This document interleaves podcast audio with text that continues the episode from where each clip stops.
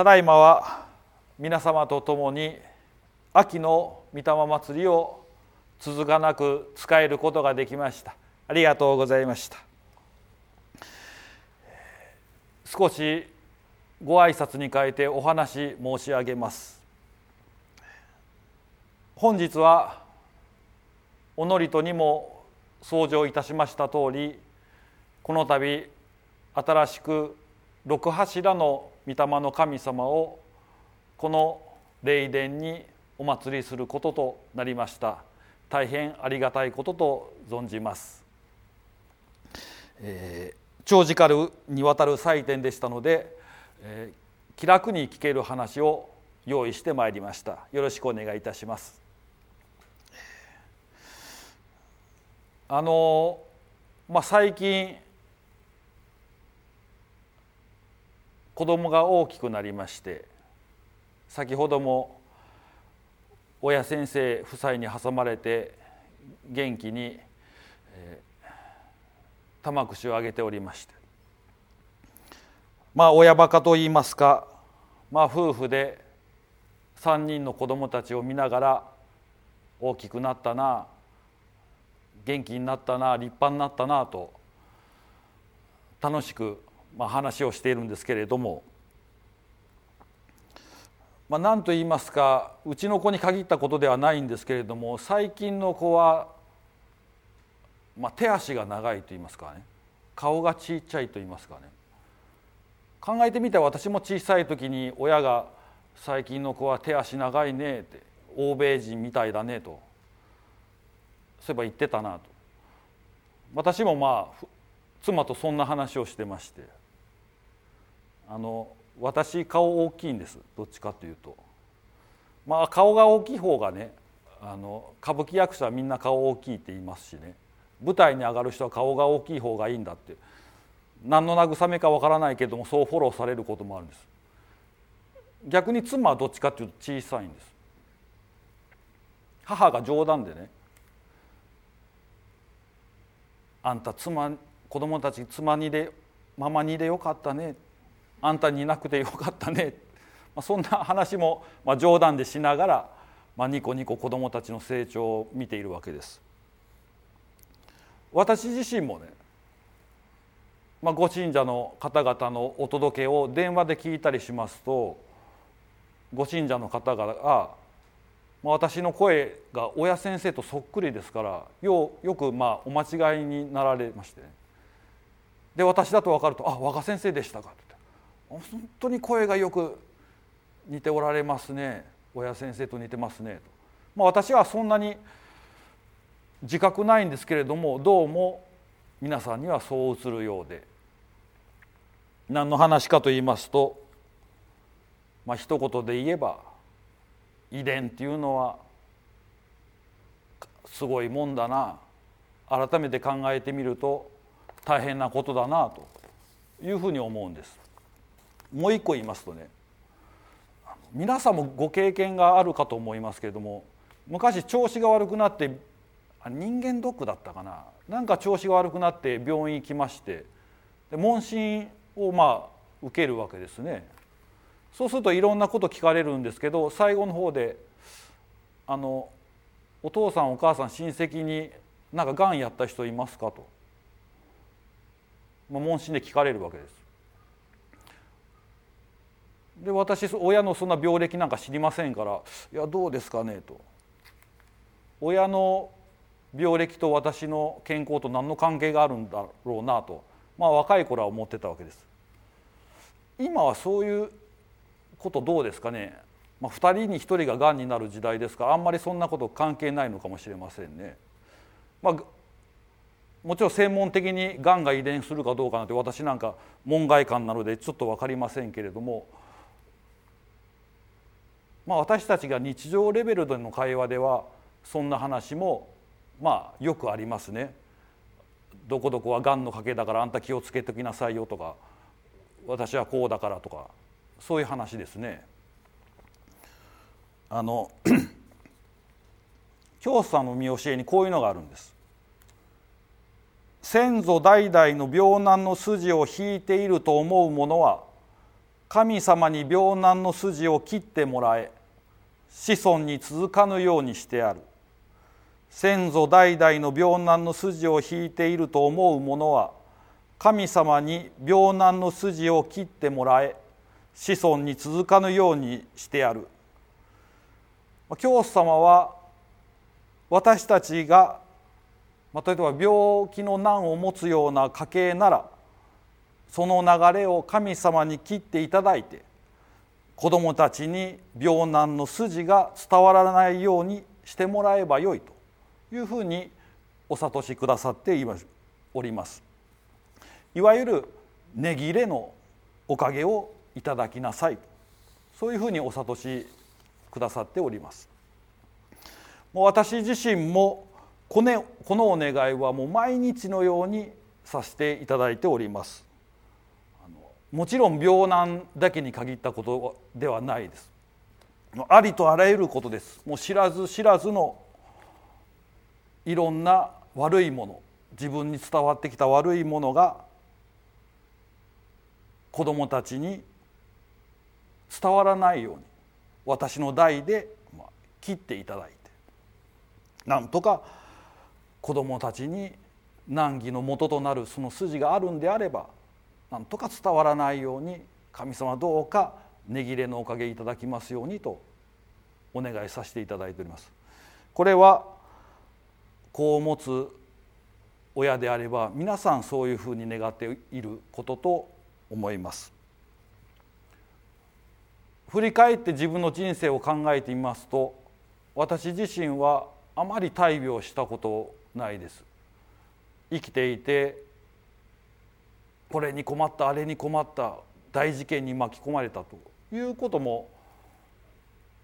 記憶にないですね。それは言うなれば私の父母親先祖が神様に私に難儀の筋が伝わらないように値切れのおかげの神様に願ってくださってたんだなというふうに改めて思わせていただきます。まあ、ことにありがたいことだなというふうに思います。いやもうここまで、まあ、長々と何の話をしてきたかと申しますと私たちの命は、まあ、急にポッとですね、まあ、独立してできた命ではないということなんです。私たちの命は親先祖から伝わってきた命でありまた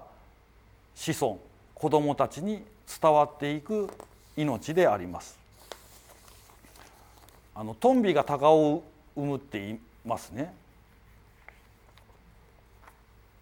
ま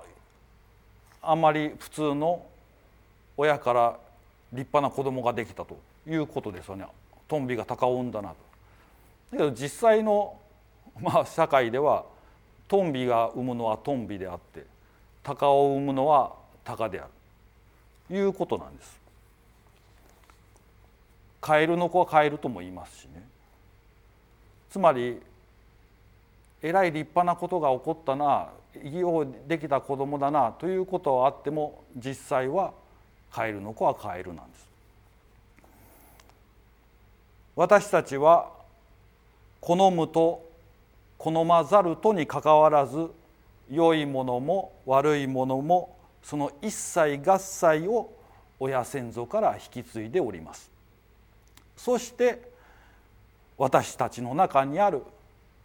良い部分も悪い部分も私たちの意思とは関係なく子どもたちへ遺伝していきます。良いものは結構なことです。どんどん伝わってほしい。ところが悪い部分はできれば伝わってほしくない。私の代で止めておいてほしい。ではどうすればよいのかと申しますと先ほどからお話ししておる通り神様から値切れのおかげをいただいて悪いものの筋があればそれを切っていただく。教祖様のお諭しはまあ、そういうことを言っておられるわけです。さてここでです。子どもたちに悪いものが伝わらないようにするということは今お話ししてきた通りでございまして。私で止めればいいわけです。では私たち自身の命を遡って見てみまして親先祖が私たちに流れ込んできた悪いものは私たちはじゃあどうすればよいのかと。もうそれはしょうがない。もう甘んじて受け止めんといかんのかと。いう話かいといや決してそうではないんです先ほど私は私自身は親せんお父さんやお母さんが値切れのおかげを願ってくださったから私は元気にここまで生きて幸せに生きてこれたと。まあでもご信者の方々を見ておりまして皆親様がそうしてくださった人たちばかりとは限りません。じゃあ私たちは一体何をすればいいのかということになるわけです。私は命っていうのは親先祖から伝わってきて子孫に伝わっていく命だというふうにお話しさせていただきました。つまり命は流れていくわけです。ですから言うなれば川上が汚れていたら川下は汚れてしまうということであります。回りくどい言い方になりましたけれども教祖様の見教えにこういうのがあるんです。先祖先祖からの罪も詫びよ日向に氷のごとく溶かしてくださる。先祖先祖からの罪も詫びよ日向に氷のごとく溶かしてくださる。教祖様は私たち自身だけでなく親先祖の苦しみもあなたたちの信心でおかげになっていくというふうにお諭しくださっております、えー、最後にまとめたいと思います。私たちが日々の生活の上にさまざまな不都合や理不尽理解を超えるような難儀が起こってきます。その一因には親先祖の御霊様の苦しみがあるわけです。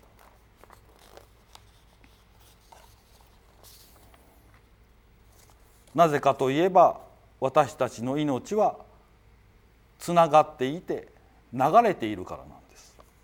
川上が濁れば川下も濁ると親先祖が苦しんでいれば私たちの生活の上に難儀が起きてきても不思議ではないのです。ということは反対に川上をきれいにすれば川下もきれいになるということですからすなわち親先祖の御霊様が